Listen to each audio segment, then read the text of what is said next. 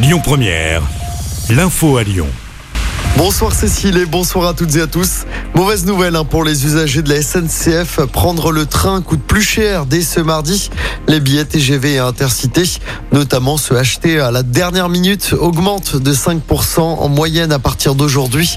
La SNCF qui justifie cette hausse par l'explosion des prix de l'électricité. En revanche, l'offre low cost Wigo de la SNCF n'est pas touchée par cette augmentation. On en sait plus sur les travaux du pont Bonaparte à Lyon. Ils débuteront à la fin du mois de janvier. Construit en 1950, le pont doit subir d'importants travaux de réparation et de rénovation, notamment des trottoirs et de la chaussée. Durant le chantier, la circulation sera maintenue. En revanche, pendant un mois, de mi-juillet à mi-août, seuls les piétons et les cyclistes pourront circuler. Interdit pour les voitures. La réalisation de la voie lyonnaise numéro 12 qui traverse le pont sera lancée à l'issue du chantier à la fin de l'année.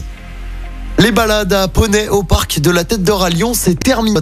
Ce dernier était en place depuis 38 ans. Son offre ne correspondait pas aux attentes de la ville.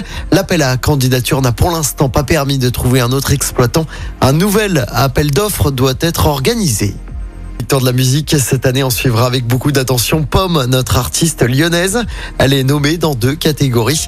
Artiste féminine de l'année et album de l'année pour Consolation. Son dernier album disponible à l'écoute depuis l'été avec la Belge Angèle. Le concours aura lieu le 10 février à la scène musicale près de Paris.